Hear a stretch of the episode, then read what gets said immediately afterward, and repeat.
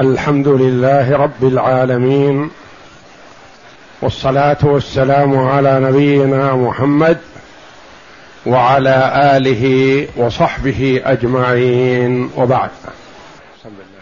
بسم الله الرحمن الرحيم الحمد لله رب العالمين والصلاه والسلام على اشرف الانبياء والمرسلين نبينا محمد وعلى اله وصحبه اجمعين قال المؤلف رحمه الله تعالى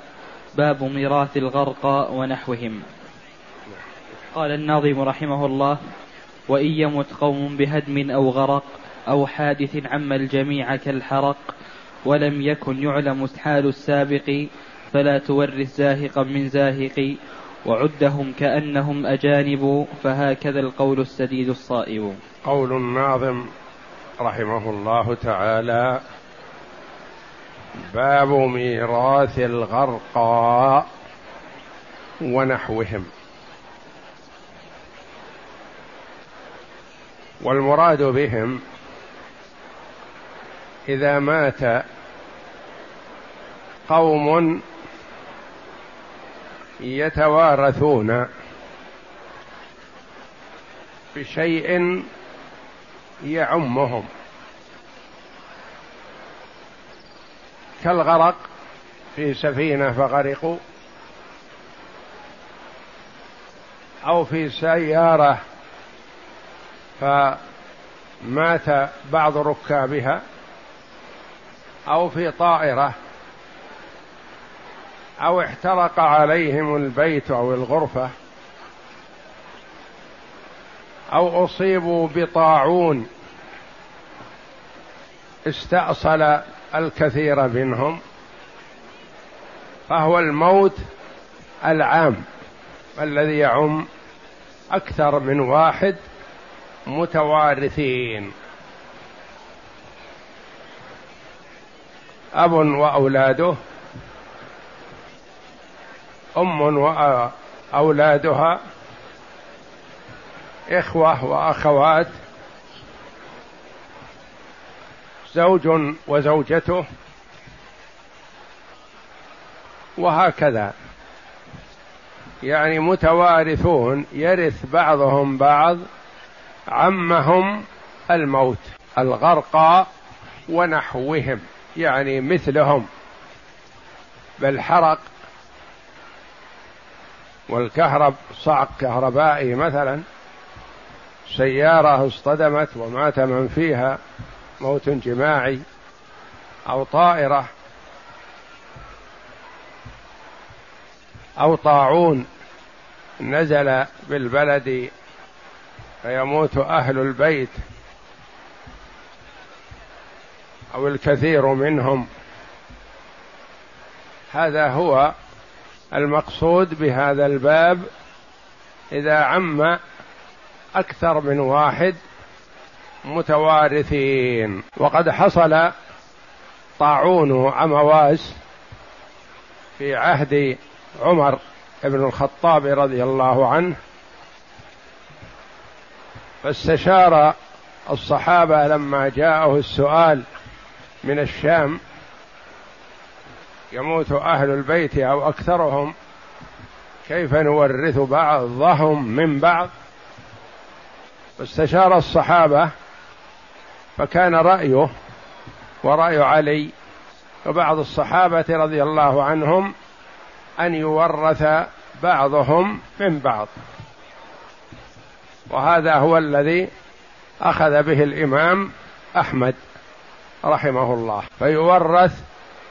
بعضهم من بعض القول الاخر انه اذا كان الموت جماعي ولا يعلم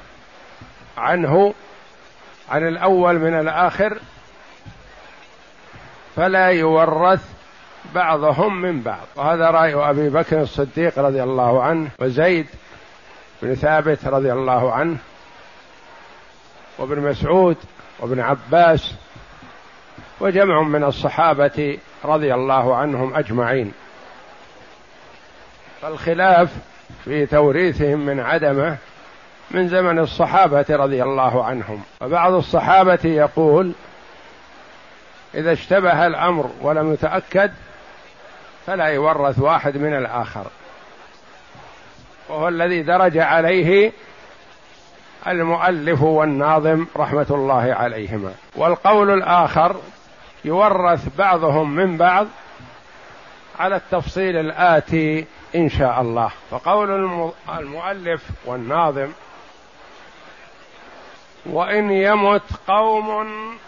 بهدم أو غرق قوم الاصل ان قوم للرجال خاصه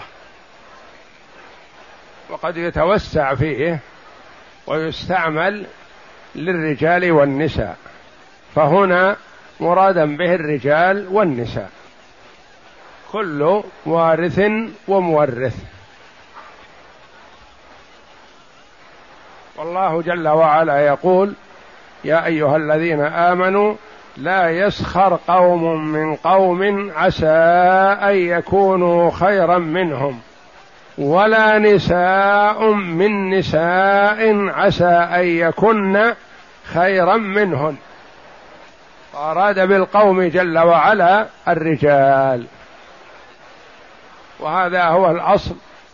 ان كلمه القوم للرجال وقد تطلق على الرجال والنساء يقول الشاعر وما أدري ولست إخال أدري أقوم آل حصن أم نساء أهم رجال أم نساء لا أدري وإن يمت قوم بهدم أو غرق يعني بسبب مات به مجموعة من الناس هدم يعني انهدم عليهم البيت أو الغرفة او سقطت عليهم العماره او نحو ذلك او غرق يعني غرقوا في سفينه غرقوا في سفينه ولا يعرف الاول من الاخير او حادث عم الجميع كالحرق يعني احترق عليهم البيت ما انهدم وانما احترق أو أصيبوا بالتماس كهربائي فأحرقهم ولم يكن يعلم حال السابق ما يعلم حال السابق ما يدرى أيهم أما إذا علم فلا إشكال لكن ما يدرى فلا تورث زاهقا من زاهق لا تورث ميت من ميت لأنهم كلهم ماتوا وبعضهم ربما يكون يرث من بعض لأنه متأخر عنه ولو لحظة فيرثه لكن ما يدرى فلا تورث واحد من الآخر والمراد بالزاهق الميت زهقت روحه مات وعدهم كأنهم أجانب يعني كأنهم غير متوارثين مثلا زوج عنده زوجتان زوجة احترقت معه وزوجة سليمة باقية فتورث الزوجة الباقية من زوجها والزوجة التي احترقت معه لا تورثها منه ولا تورثه منها عدهم كأنهم أجانب لا هذا يرث هذا ولا هذا يرث هذا لأنه لا يدرى أيهم مات أول أخوان غرقا في مركب ولهم إخوة سالمون كل واحد اقسم تركته على إخوته السالمين ولا تورث الذي مات معه لأنه لا يدرى أيهم ورث الآخر وربما تأخر بعضهم عن بعض في الوفاة يعني ما ماتوا جميع هذا تعلق في الخشبة مثلا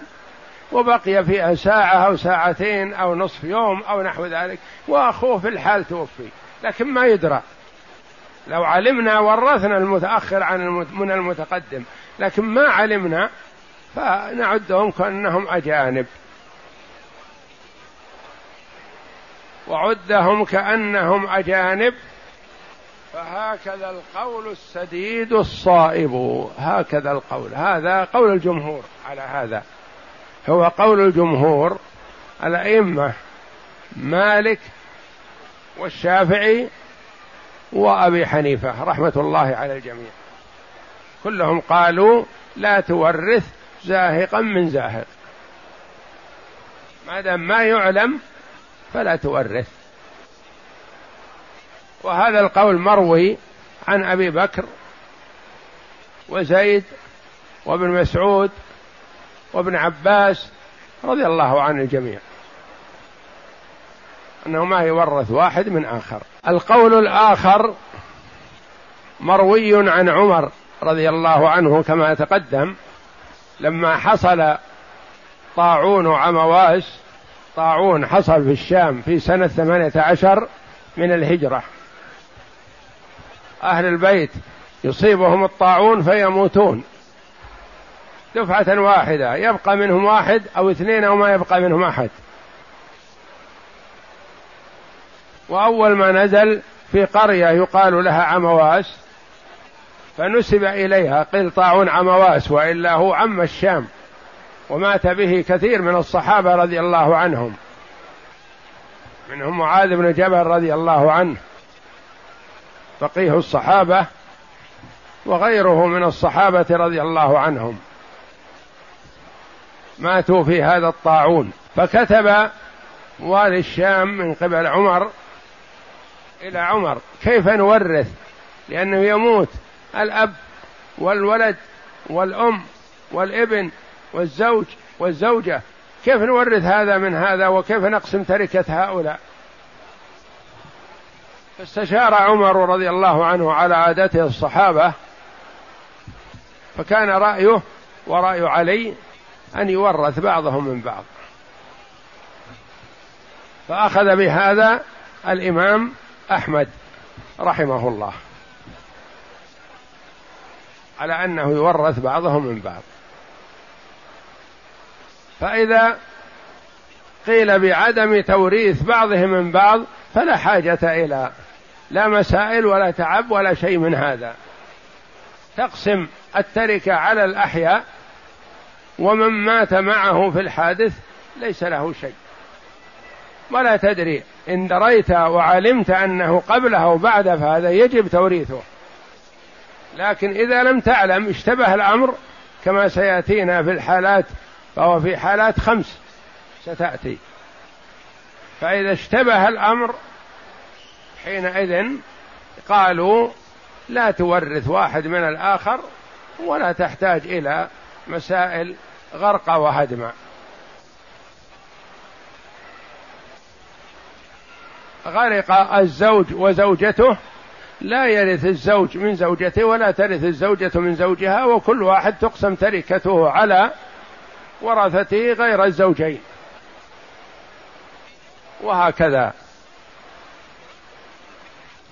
فعلى القول الأول الذي هو المشهور في مذهب الإمام أحمد وإلا فله رواية مع الأئمة الثلاثة المشهور في مذهب أحمد التوريث ثم هذا التوريث فيه تفصيل قالوا حالات الموت الجماعي لا يخلو من خمس حالات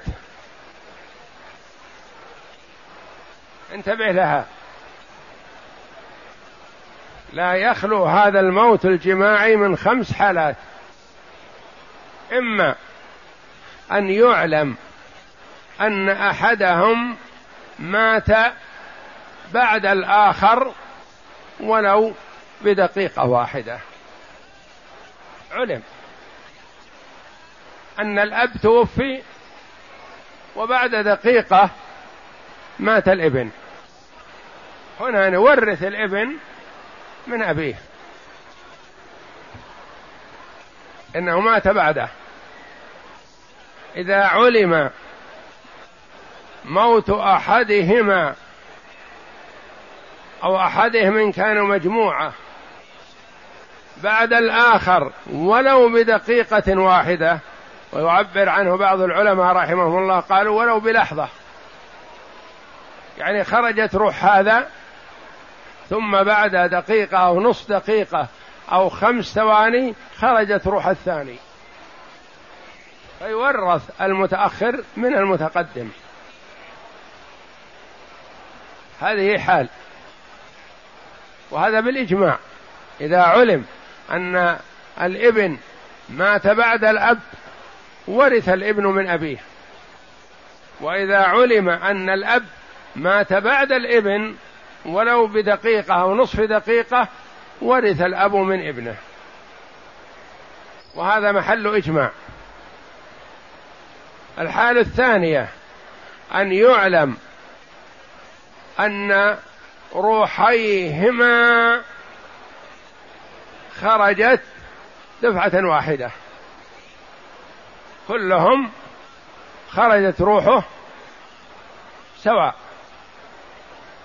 فهذا بالإجماع لا يرث واحد من الآخر لأن ما في متقدم ولا في متأخر خرجت أرواحهم من أجسادهم دفعة واحدة كأن يكون أشخاص واقفون عليهم فخرجت أرواحهم شاهدوها خرجت روح ذا ثم خرجت وخرجت روح الآخر معه ما ثم معه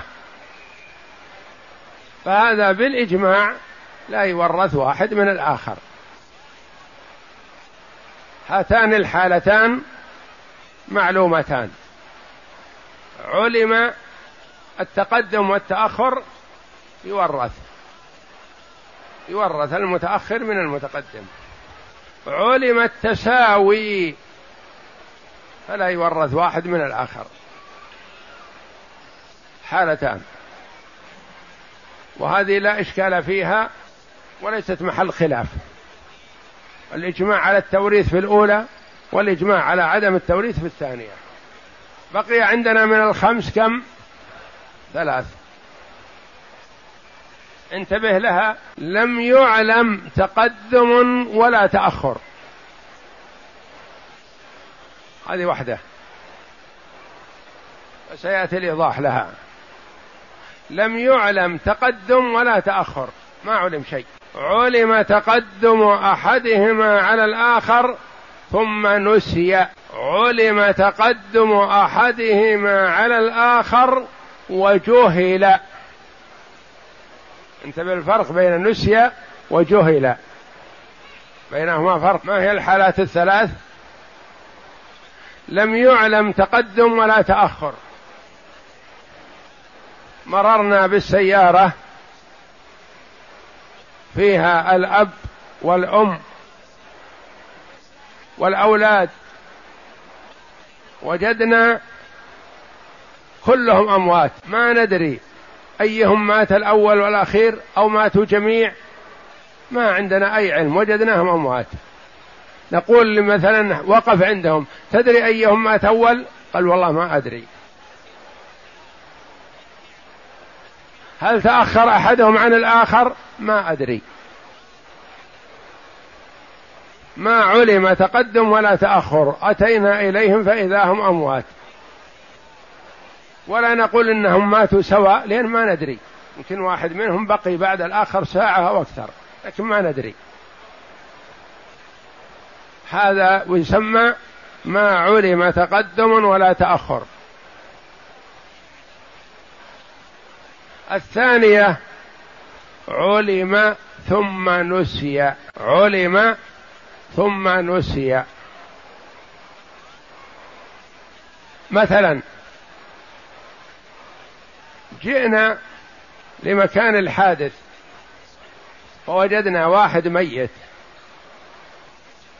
والآخر حي ونعرف حينما وقفنا هذا الأب وهذا الابن لكن بعد يوم او يومين ما سجلنا بعد يوم او يومين ما ندري ايهم احنا نعرف ان واحد مات قبل الاول لكن ما ندري وكنا ندري من قبل يوم كنا على رؤوسهم واقفين ندري ان هذا الاب وهذا الابن وهذا مات قبل بنص ساعة وهذا مات عقب نص ساعة مثلا ندري هذا لكن من هول المصيبة والحادث نسينا تذكرنا اللي حاضرين كل واحد يقول والله ما اقدر اجزم انا اجزم ان واحد مات قبل الاخر لكن ما ادري ايهم نسيت الان ولا كنت اعلم هذا نسي الحال الثالثة علم وجهل انتبه للفرق بينهما جهل ما سبقه علم نسي سبقه علم لكن نسي حينما وقفنا عليهم نعلم ان هذا الاب وهذا الابن وهذا مات اول هذا مات تالي لكن من هول المصيبه نسينا نسيان هذا علم ونسي جهل وعلم وجهل علم وجهل علم وجهل ما سبقه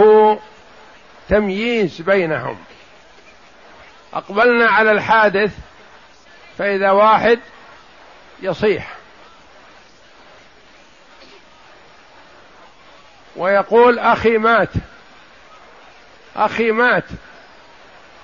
فبهذه الحال نعلم ان واحد مات واحد حي لكن حينما وصلنا اليهم واذا الحي قد مات ولا ندري اي الاثنين اللي كان ينادينا يقول انا اسعفون اواخي مات ما ندري ايهم احنا نعرف يقين ان واحدا مات قبل والاخر بعد لكن ما ندري ايهم يوم وصلناهم واردنا نميز بينهم واذا الحي قد مات وين اللي نادينا هو هذا ولا هذا ما ندري هذا علم وش علم علم ان واحد حي واحد ميت ثم مات الحي لكن ما ندري عن ايهم انتبه للفرق بين علم ونسي وعلم وجهل علم ونسي يعني علمنا ان واحد مات قبل الاخر ونميزه حينما وقفنا عليهم لكن بعد هذا نسينا جهل نعلم ان واحد مات قبل الاخر لكن ما نميز ايهم هو الاكبر ولا ما ندري واحد كان ينادينا يقول مات اخي وانا حي اسعفوني حينما وصلناه واذا هم مثل اخوه ايهم اللي كان ينادينا ما ندري هذا علم وجهل يعني علم واحد سبق الآخر لكن أيهما اللي سبق الكبير والصغير الزوجة والزوجة ما ندري حنا نسمع الصوت وعرفنا إن واحد منهم متأخر عن الأول ولا ندري أيهم فهذه كم خمس حالات علم أن أحدهم متقدم فالمتأخر يرث من المتقدم علم التساوي فلا يرث واحد من الآخر بالإجماع في هاتين المسألتين لم يعلم تقدم ولا تأخر مثل غرقوا في سفينة غرقوا الجميع ما ندري يمكن واحد منهم تأخر عن الثاني نص يوم متعلق بخشبة أو نحو ذلك حي صاحبه ميت لكن ما ندري كلهم ماتوا لم يعلم تقدم ولا تاخر علم ونسي علم وجهل هذه الثلاث هي التي محل الخلاف اما المسالتين الاوليين فليست محل خلاف باجماع فالائمه الثلاثه يقولون في المسائل الثلاث هذه كذلك ما نورث واحد من الآخر لأن من شروط صحة الإرث حياة الوارث بعد موت المورث وهذا مشكوك فيه فقالوا لا تورث زاهقا من زاهق القول الأول